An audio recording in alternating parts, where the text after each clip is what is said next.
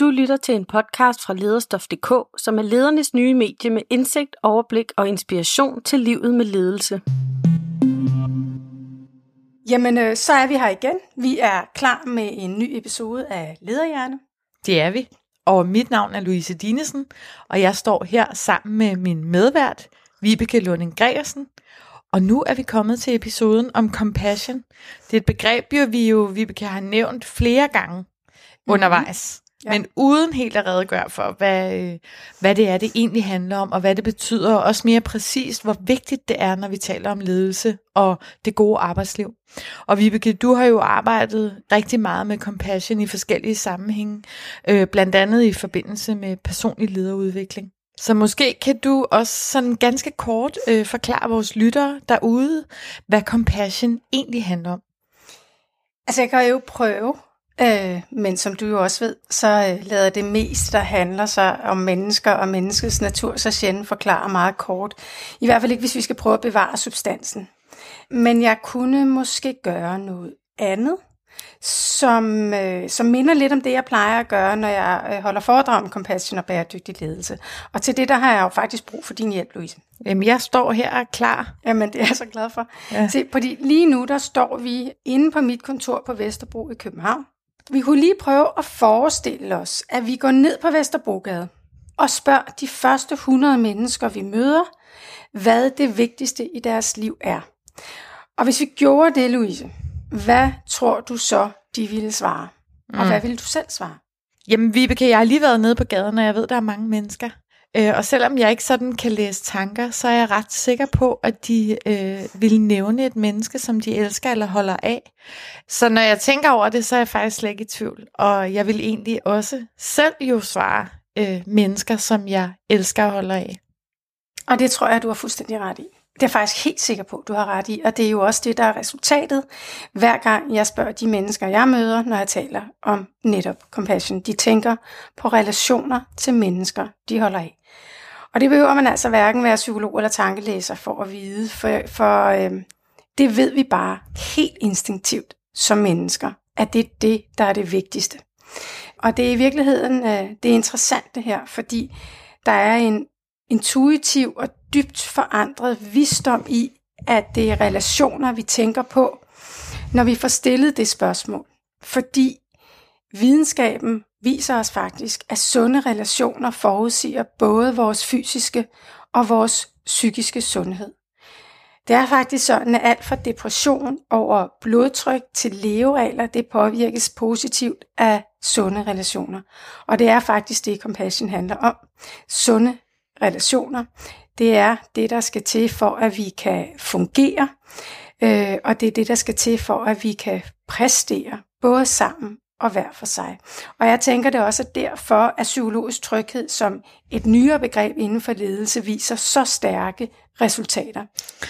Ja, det er jeg enig i. Vi ser en helt bølge på det her område, som handler om relationer og psykologisk tryghed. Og det er øh, smadret interessant. Og det er også super meningsfuldt i forhold til vores arbejde med ledelse og det bæredygtige arbejdsliv. Men selvom du endnu ikke har foldet begrebet sådan helt ud endnu, øh, Vibeke, så får jeg alligevel lyst til at spørge, om det ikke er, øh, vi har talt lidt om det tidligere, om det ikke er svært at trænge igennem til ledere med noget, der kan lyde så blødt, noget, der handler om følelser, øh, dem vi holder af, omsorg og den slags. Det er vel ikke alle der lige vil få associationer til sådan ledelse af arbejdslivet, resultater og sorte tal på bundlinjen, øh, når de hører ordet compassion. Det har du fuldstændig ret i, og det har absolut ikke altid været nemt, men det er afgjort blevet nemmere de senere år. Og jeg vil sige, at jeg møder flere og flere ledere, der så snart de har fået det uddybet, så er de både nysgerrige og interesserede, og de er villige til at arbejde videre med nogle af de ting, vi taler om, og som vi også kommer til at tale om i denne her øh, podcast. Øh, men jeg møder selvfølgelig også masser af skepsis. Øh, jeg møder sågar øh, modstand, også i virksomheder, hvor der sidder en ledelse, der rent faktisk ønsker at arbejde med compassion og mental bæredygtighed. Mm. Og det handler vel også øh, nogle gange om virksomhedskulturen på arbejdspladsen, og måske oven i købet sådan hele vores organisering af arbejdet. Jeg tænker for eksempel på sådan incitamentstrukturer, intern konkurrence og den slags. Hvis vi lige sådan vender tilbage til hjernen og de følelsesregulerende systemer, vi har talt om øh, tidligere, så er der vel ingen tvivl om, at de virksomheder, der har det, vi vil kalde sådan en blodrød motivationskultur, øh, der kan compassion have rigtig vanskelige betingelser. Jamen, det, det er også det, har du fuldstændig ret i her. Det er ikke fordi, vi bare skal stå og være enige med hinanden, men vi har selvfølgelig talt rigtig meget om det her, øh, Louise, fordi øh, den pointe, du er inde på her, det er jo, at det jo netop øh, skaber stor ubalance i hjernens følelsesregulerende systemer, når vi har nogle af de her strukturer. Og, og når vi har det, jamen så træder denne her gamle driftstyrede hjerne altså ind på scenen, og vi har vi har faktisk brug for nogle af de senere udviklede hjernefunktioner, altså den nye hjerne, når vi skal arbejde med compassion og sunde relationer. Og det du er inde på her, øh, får mig faktisk til at tænke på en af de virksomheder, som jeg har arbejdet med, hvor der netop var en meget hård intern konkurrencekultur, hvor der virkelig skulle arbejdes hårdt og i mange timer for at være, være med i konkurrencen om, om de attraktive opgaver, om forfremmelserne, og, og uden at... Øh, komme nærmere ind på det, så kan jeg godt afsløre, at det var inden for det, man måske ville kalde øh, rådgivnings- og konsulentbranchen, men det kunne lige så godt, vil jeg bare sige, være i for eksempel statsadministrationen. Øh, det her det er på ingen måde noget, der er forbeholdt den private sektor. Det ser vi også i nogle af de øh, offentlige virksomheder, som, som vi arbejder med. Men pointen er her, at jeg var ude at tale med en ledergruppe, fordi der oppefra var et ønske om at arbejde med trivsel, med tilfredshed og engagement, der var faktisk et, et helt reelt ønske om at skabe et rigtig godt arbejdsmiljø. Øh, men der var altså også denne her meget stærke kultur, der var gamle traditioner, og en stor gruppe af mennesker, der havde været der i mange år, som virkelig havde kæmpet for at nå til, hvor de var. Og blandt dem, der var der jo også nogen, der helt åbenlyst skal udtryk for, at når de nu havde arbejdet 90 timer om ugen og knoklet for at nå deres resultater og få deres bonusser, hvorfor skulle det så laves om? Og lidt sat på spidsen, så var holdningen, eller noget af det, der blev udtalt, eller som jeg i hvert fald hørte, øh, det var sådan noget som, nu må de unge også bare spænde hjelmen og komme ind i kampen, ikke? ellers må de jo finde et andet sted at være. ja, så øh, du taler jo her om kultur og kultursammenstød også. Og det er her altså også, at man øh, som udefrakommende både har sådan en gylden mulighed og skal holde tungen lige i munden. Så øh, jeg, tænker, jeg står også sådan lidt og tænker på, øh, fordi det jo er komplekst, hvordan du greb det her an på den arbejdsplads. Ja, og det, du har fuldstændig ret, fordi det her, vi man, man, det, det er jo en balanceakt, øh, når man kommer udefra her. Og for mig handlede det i den situation om jo rigtigt at være opmærksom på ikke at tale ind i det her blårøde øh, system mm. ved at, at prøve at overbevise om, at noget andet var mere rigtigt. Men i virkeligheden, i stedet for at få beroliget det, som var på spil her, og anerkende den virkelighed og de erfaringer, og være nysgerrig på, hvordan arbejdslivet rent faktisk havde været for dem, øh, som jeg var sammen med.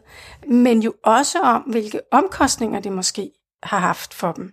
Så i virkeligheden fik vi en rigtig god samtale om det, og med det afsæt så jo også en samtale om, hvorvidt det var det arbejdsliv, de så ønskede for deres egne børn, hvis de havde indflydelse på det.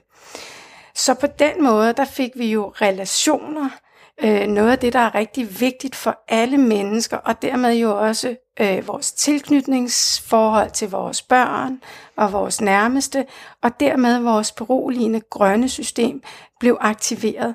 Og det gav så anledning til nogle nye overvejelser. Og måske også øh, nogle nye måder at arbejde på. I hvert fald så blev der sat nogle refleksioner, nogle overvejelser, nogle tanker i gang. Øh, så processen er startet, så ser vi, hvor vi ender. Der skal ikke være nogen tvivl om, at det er svært det her. Mm. Vi øh, er gode til det, vi har gjort i mange år. Mm. Det kan være rigtig svært øh, at få implementeret noget, som på den måde er meget anderledes end mm. det, vi plejer. Ikke? Og det er interessant, du stiller dem spørgsmålet, hvad kunne I ønske jer for jeres børn og kommende generationer? Et spørgsmål, som vi slet ikke historisk har stillet hinanden i arbejdslivet. Mm. Og det bringer os øh, tilbage til det med relationer og relationers betydning for os mennesker. Og ikke kun for vores trivsel og, og velbefindende i det hele taget, men jo i virkeligheden for vores overlevelse. Og her trækker den her tilgang til compassion jo det helt store perspektiv på banen og inddrager evolutionsteori, neurovidenskab og den grundlæggende psykologiske forståelse af menneskers natur, udvikling og også af vores øh, behov. Og det du plejer at sige, øh, Vibke, er, at det i virkeligheden er compassion, der har bragt os som mennesker hertil, øh, hvor vi er i dag. Kan du ikke prøve at sige noget mere om det?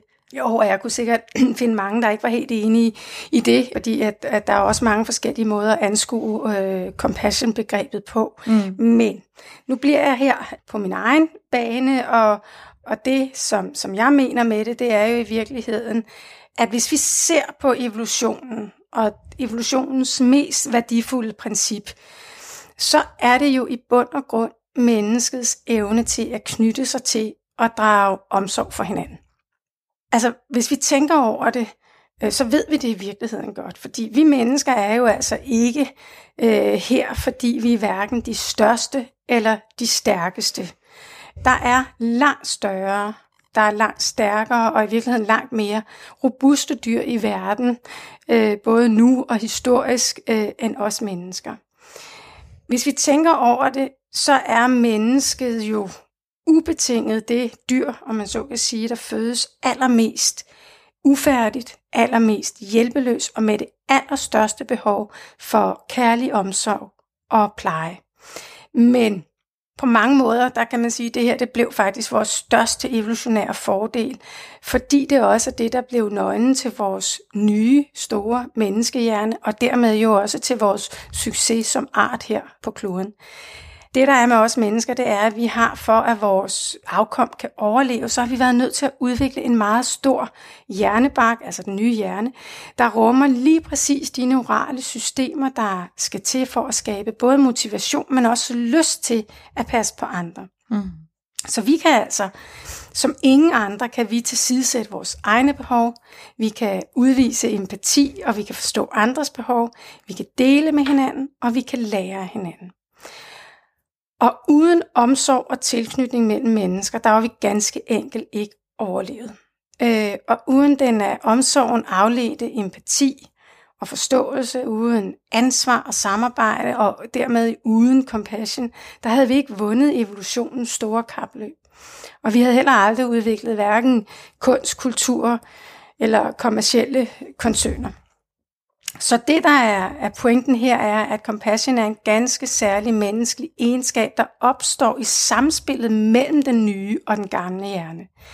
Altså yngelplejeinstinktet, det hører i virkeligheden den gamle hjerne til, og det deler vi med pattedyrene. Alle pattedyr mm. tager på en eller anden måde vare på deres øh, afkom. Men empati, fornuft, tænkning, forståelse og menneskelig tilknytning, det hører alt sammen hjemme i den nye hjerne. Så det er altså den nye hjernes egenskaber og færdigheder, der drevet af vores gamle hjernes omsorgsmotiver har udviklet og forfinet vores evne til compassion.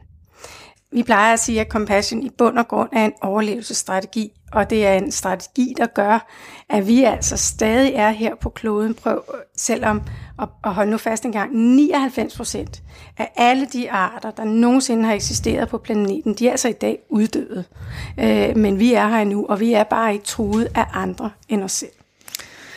Det er, øh, det er stærk kost. Vi har holdt ud øh, længe, og det er interessant, at vi har alle sammen evnen til compassion, som du taler om, Ibeke. Og lige om lidt, så skal vi jo præsentere lytterne for nogle af de videnskabelige data om compassion, og øh, også effekten af at arbejde med compassion i arbejdslivet. Og på den baggrund, så kan vi også sige, at compassion er en strategi, som ikke bare evolutionen, men også videnskaben bekræfter, og dermed også er en strategi, der kan få positiv effekt på alle bundlinjer, både de økonomiske, de sociale og de menneskelige. Og så er det vi begynder at tale om bæredygtighed. Men det kræver, at øh, vi begynder at tage den her øh, hastige udvikling og de tiltagende udfordringer i det moderne samfund alvorligt, at vi stopper op. At vi begynder at fokusere på mental bæredygtighed og skaber mere menneskelige rammer øh, for tilværelsen. Og særligt gennem understøttelse af vores evne til det her spændende fænomen, vi taler om lige nu, som er compassion. For det er altså med compassion, at vi kan skabe sunde og bæredygtige arbejdspladser, uden at gå på kompromis med vores allesammens trivsel og balance. Øh, og det er i bund og grund jo det, øh, compassion handler om, og måske også noget af det, som er allermest overset i ledelse og i arbejdslivet samlet set. Ja, det er i hvert fald lige præcis det, øh, det handler om. Altså, øh, hvis vi skal oversætte det, så handler compassion om at have sin egen og andres trivsel på sinde. Men det, der er vigtigt her, det er, at det betyder også, at compassion handler om at have opmærksomhed på og overskud til at bemærke, når du selv, din kollega eller din medarbejder ikke trives, og om viljen til at gøre noget ved det. Altså viljen til at gøre noget for at lindre og forebygge. Fordi Compassion handler også om at forholde sig til vores fælles menneskelige vilkår, og et af dem er faktisk, at det er hårdt at være menneske. Og jeg ved godt, det lyder lidt tungt, men, men hvis vi nu tænker over det en gang, så kan vi vel alle sammen blive enige om, at et hvert menneske oplever sygdom, tab, sorg, fravalg og uretfærdighed i livet. Mm. Og der er jo også mange af os, der vil opleve uheld og ulykker og katastrofer. Det er jo i virkeligheden hele spektret, ikke? fra et uheldigt styr på cykel til en, øh, en asiatisk tsunami. Øh, og det er altså et fælles vilkår. Og livet rammer os alle i større eller mindre grad på forskellige tidspunkter i vores liv. Og vores 120 millioner år gamle hjerne reagerer, når vi står over for udfordringer og problemer, også dem vi møder i en helt almindelig hverdag. Ikke mindst når vi er udfordret på vores balance. Så pointen her er jo, at det er derfor, vi behøver compassion. Fordi compassion handler om, hvordan man forholder sig til de svære ting, der er en del af menneskelivet. Compassion handler om at hjælpe sig selv og hinanden til at acceptere både livets vilkår og alle de svære, ubehagelige tanker og følelser, der hører med til at være menneske. Det kræver visdom at få indsigt i vores fælles menneskelige vilkår, og det kræver mod og omsorg at forholde sig til det. Og så kræver det styrke og engagement at handle på det, at lindre og forebygge. Så compassion er i bund og grund en vej til at engagere os i menneskelivet, som det er. Øh, og plejer at sige, at compassion er nødvendig for, at vi kan leve og ikke kun overleve, også når livet er hårdt. Wow, det lyder også helt poetisk, Vibeke. Øhm, vi har, øh, vi har også talt om det her med, at compassion jo egentlig er et motiv, der sådan er med til at organisere og påvirke hele vores hjerne og vores sind. Men det er jo ikke kun vores eneste motiv. Det er ikke det eneste motiv, vi mennesker. Vi kan drives af mange øh, motiver, for eksempel magt, konkurrence og begær, for bare at tage nogen. Men når motivet er compassion, så vil det have indflydelse på vores tanker, følelser, vores opmærksomhed, forestillinger, fantasier og også vores handlinger, som andre motiver vil have det. Så når du har compassion for Jesper, for eksempel i en arbejdssammenhæng, så påvirker det i hvor høj grad du ligesom bemærker ham og hans tilstand, hvordan du forstår ham, hans tænkning, hans handlinger og også hans følelser. Compassion er det her øh, motiv, som ikke nødvendigvis ændrer din handling, øh, men det kan i den grad ændre hele den måde, hvorpå du udfører din handling. Vi kan godt stille krav, vi kan sætte grænser, og vi kan sige fra med compassion, og vi kan også øh, fyre og give negativ feedback med compassion. Vi kan også gøre det uden compassion. Og så vil det se helt anderledes ud, og det ser vi jo også i vores arbejde, mm. når det går rigtig galt. Vi ja. Så compassion handler altså ikke om, øh, hvad du gør, men hvorfor og hvordan du gør det. Og hvis målet med dine handlinger er at være til gavn, hvis du handler, fordi du har trivsel på sinde, så handler du også med compassion som motiv. Ja, og det, det her betyder jo også, det er så vigtigt at komme ind på det her med netop, at compassion jo i virkeligheden er et motiv, fordi det betyder jo også, at compassion ikke er en følelse. Og det er en af grundene til, at vi øh, bliver ved med at bruge det engelske ord compassion i stedet for det danske ord medfølelse. Man kan sige, at vi prøver sådan lidt venligt vedholdende at insistere på at bruge det engelske ord. Fordi compassion kan jo faktisk være drevet af mange følelser, også følelser, som vi måske i virkeligheden ville betegne som negative følelser. Vrede, angst, håbløshed og uretfærdighedsfølelser kan være en rigtig, rigtig stærk motivation til at handle med compassion. Og hvis vi tænker over det, så er der jo mange af de største velgørenhedsinitiativer i verdenshistorien har jo netop været drevet oprindeligt af øh, måske vrede og uretfærdighedsfølelse, men jo også af compassion. Mm. Og coronakrisen var vel også her, vi øh, et meget godt eksempel på, at compassion kan være drevet af mange følelser, og det bestemt ikke er altid, at det er hverken blidt eller blødt eller føle-føle, men at det kræver omsorg, visdom, mod og en enorm styrke til at have menneskers øh, trivsel på sinde. Mm, jamen, jeg er fuldstændig rigtig. Jeg synes faktisk, at coronakrisen øh, er et super, super godt eksempel. Fordi det, man kan sige, er jo, at det kræver både visdom, mod og styrke at beslutte at lukke et samfund ned. Ja. Men intentionen er jo netop at lindre og forebygge, at beskytte de svageste og de mest sårbare i vores samfund. Og det er compassion. Og når vi så øh, ser på vores sundhedspersonale, der kæmper øh, for de syge med den risiko, det jo indebærer for dem selv, og de afsavn, de jo også har lidt i forhold til deres familie, så kræver det engagement og færdigheder, men det kræver i den grad også mod og styrke, og det er også compassion. Og når vi alle sammen følger myndighedernes anvisninger, når vi bliver hjemme og holder afstand, så kræver det visdom, og styrke, og det kræver omsorg for vores medmennesker. Men vi gør det jo for at forebygge, og det er også compassion. Og når vi rækker ud til dem, der lider under konsekvenserne af coronakrisen, når vi hjælper, støtter, når vi melder os som frivillige, så er det compassion.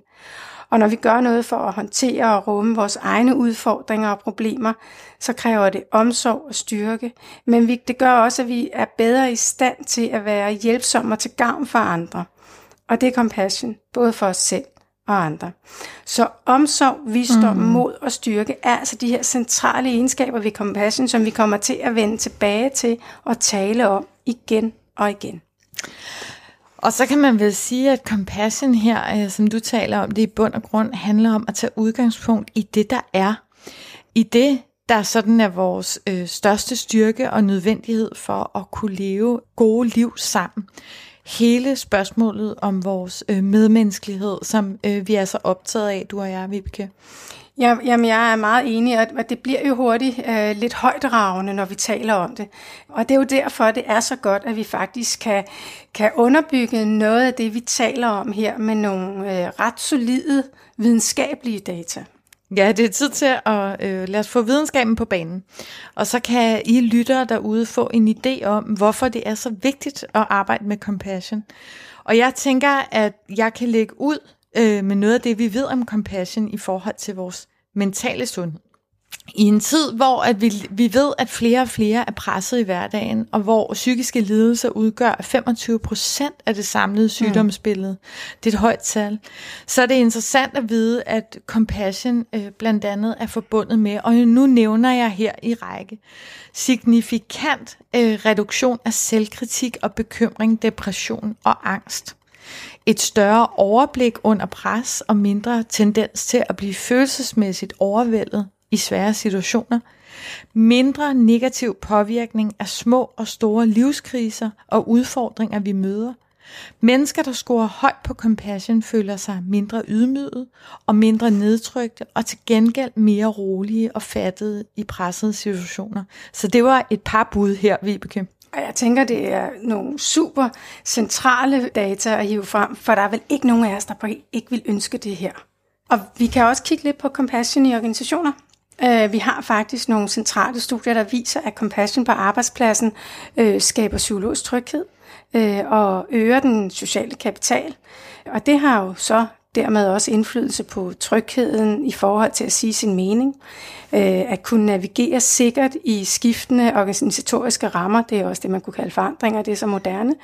Det øger også tilliden til og respekten for kollegaer, og det giver øget mod til at tage initiativ og udvikle nye idéer.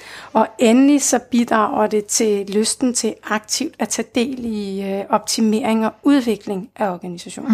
Mm, mm. Det er et stærkt kort, vi har med at gøre her, og øh, centralt. Og kigger vi sådan videre ind i forskningen, øh, så viser undersøgelser til lige, at compassion på arbejdspladsen faktisk øger medarbejdernes loyalitet og engagement i forhold til organisationen. Og det, her står det endda i højere grad end løn. Og compassion medfører en mere positiv opfattelse af både kollegaer og arbejdspladsen. Og det øger hele den her vi-følelse, øh, som rigtig mange arbejdspladser, jeg møder, er optaget af at få skabt. Og så reducerer det lige frem øh, medarbejderomsætningen. Så der er noget, der peger i retning af et følgeskab her. Ja, man kan sige, at hvis man er optaget af bundlinjer og den økonomiske bundlinje, så kan der ikke sidde nogen ledere, som ikke er klar over, hvor dyrt det er, når vi har en høj medarbejderomsætning i en organisation. Det er jo virkelig, virkelig noget, der koster øh, på bundlinjen. Og endelig, øh, i og med at compassion handler om relationer mellem mennesker, så har det så sjovt nok jo også betydning for relationer øh, mellem mennesker.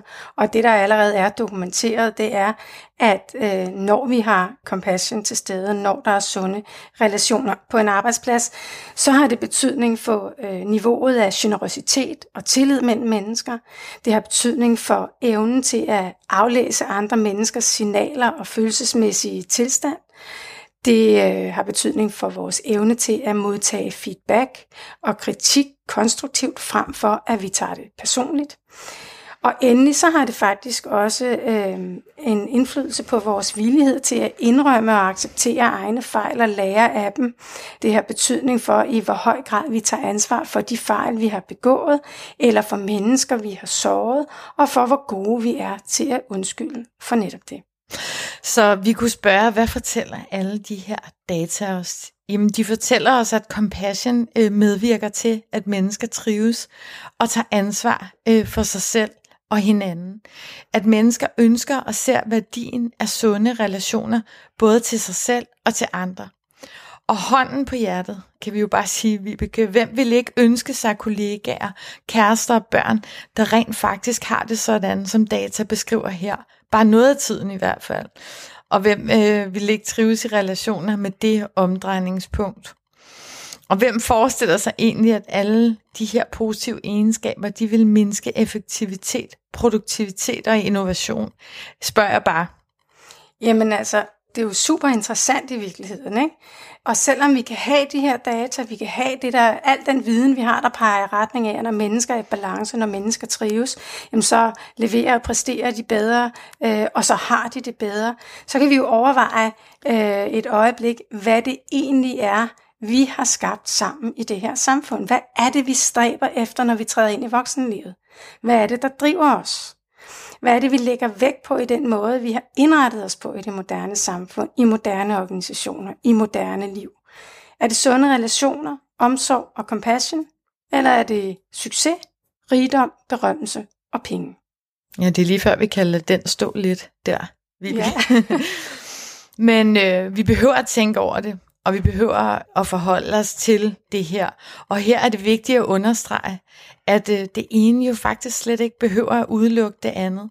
Men forskningen i Compassion taler sit helt tydelige sprog og viser os, at de mennesker, der på den lange bane for at klare sig bedst, er sunde, glade og tilfredse og lever længst, det er dem, der har sunde relationer. Det er de mennesker, der kan give og modtage compassion. Og det gælder altså både privat og professionelt, og der kan man jo også spørge sig selv som leder, i hvor høj grad man sådan i sin, gennem sin karriere har dyrket det her, vi taler om i dag, nemlig compassion. Lige præcis. Jeg tænker, at øh, vi har været omkring det grundlæggende ved compassion og dets øh, betydning for os mennesker, og vi kan vi nærme os så småt afslutningen på denne her episode, men inden vi afslutter, så skal vi måske sætte et par ord på, hvordan ledere, hvordan man som menneske kan arbejde med compassion. Noget af det, som vi to også kigger ind i sammen i vores arbejdsliv. Ja, det vil jo give meget god mening. Og det første, man kan sige, det er, at øh, compassion er en del af vores natur som mennesker. Og fordi det er det, så kan det udvikles, og det kan øges i os alle. Og her taler vi altså både om compassion, som vi retter mod andre, men i virkeligheden også det, som vi giver til os selv. Og det kan trænes blandt andet igennem Mindful Compassion træning. Og ligesom vi øh, bliver hurtigere, stærkere og i bedre form, hvis vi følger et struktureret løbprogram, så vil vores evne til compassion udvikles gennem træning, og effekten vil rent faktisk kunne aflæses på en hjerneskanning. Og derudover så er det rigtig godt at starte med at give hjernen bedre arbejdsbetingelser, så vi ikke giver den gamle hjerne for stort spillerum. Vi skal altså alle lære, hvordan vi øh, tøjler vores indre krybdyr, vores indre øh, komodovaran. Men lad os lige slå fast, at det her det er altså ikke en opgave, som nogen hverken kan eller skal løse alene. Ansvaret ligger hos alle os, der sammen har skabt det moderne samfund. I udviklingen og ledelsen af vores samfund er det fuldstændig afgørende, at det i overvejende grad er vores nye menneskehjerne, der har styring og beslutninger, ikke træffes med udgangspunkt i de ældste og mest primitive dele af vores arvegods. At vi er styret af analyser og refleksion, ikke af magtkamp øh, og selvpromovering. Og det opnår vi altså kun, hvis vi husker balance i hjernens følelsesregulerende systemer. Mm. Jeg synes, det er så vigtigt, du siger det her med, at der er ikke, det er ikke noget, man kan skabe alene, Vibeke. At det her med, at forebyggelse og indsatser her er kollektiv, vi skal gå sammen. Og så skal vi jo huske, at compassion ikke er et øh, quick fix. Der findes ikke en, tre eller en femtrins guide, øh, så vi kan ikke blot sige smil, træk vejret, gå langsomt. Så nemt er det øh, slet ikke. Ja, ja, fordi du ved jo, hvad der kommer, for når det er sagt, ikke? Så er der jo faktisk videnskabelig dokumentation for effekten af at trække vejret. Mm. Beroligende vejrtrækning.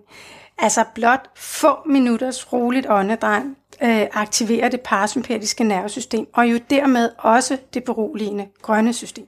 Mm. Og øh, vi kan faktisk mærke det, hvis vi bare gør det i løbet af en dag, trækker vejret stille og roligt. Virkningen ja. er der meget hurtigt. Man kan ikke undervurdere øh, effekten her af en god åndedrætsøvelse. Et andet godt sted at starte er at sætte tempoet ned. Altså compassion handler også om at tage sig tid. Vi har tidligere talt om løverne ude på savannen, der ligger og slapper af efter den store jagt. Så når vi investerer tid i hinanden, øh, får vi netop muligheden for at bemærke andre menneskers reaktioner og tilstand, den her relationelle sensitivitet. Og det giver os muligheden for at bruge vores evner til sympati og empati, og sætte os i den anden sted for at finde ud af, hvad vedkommende har brug for. Også når det er noget andet, end vi selv behøver lige nu og her, eller ville have brug for, øh, hvis vi var i deres sted.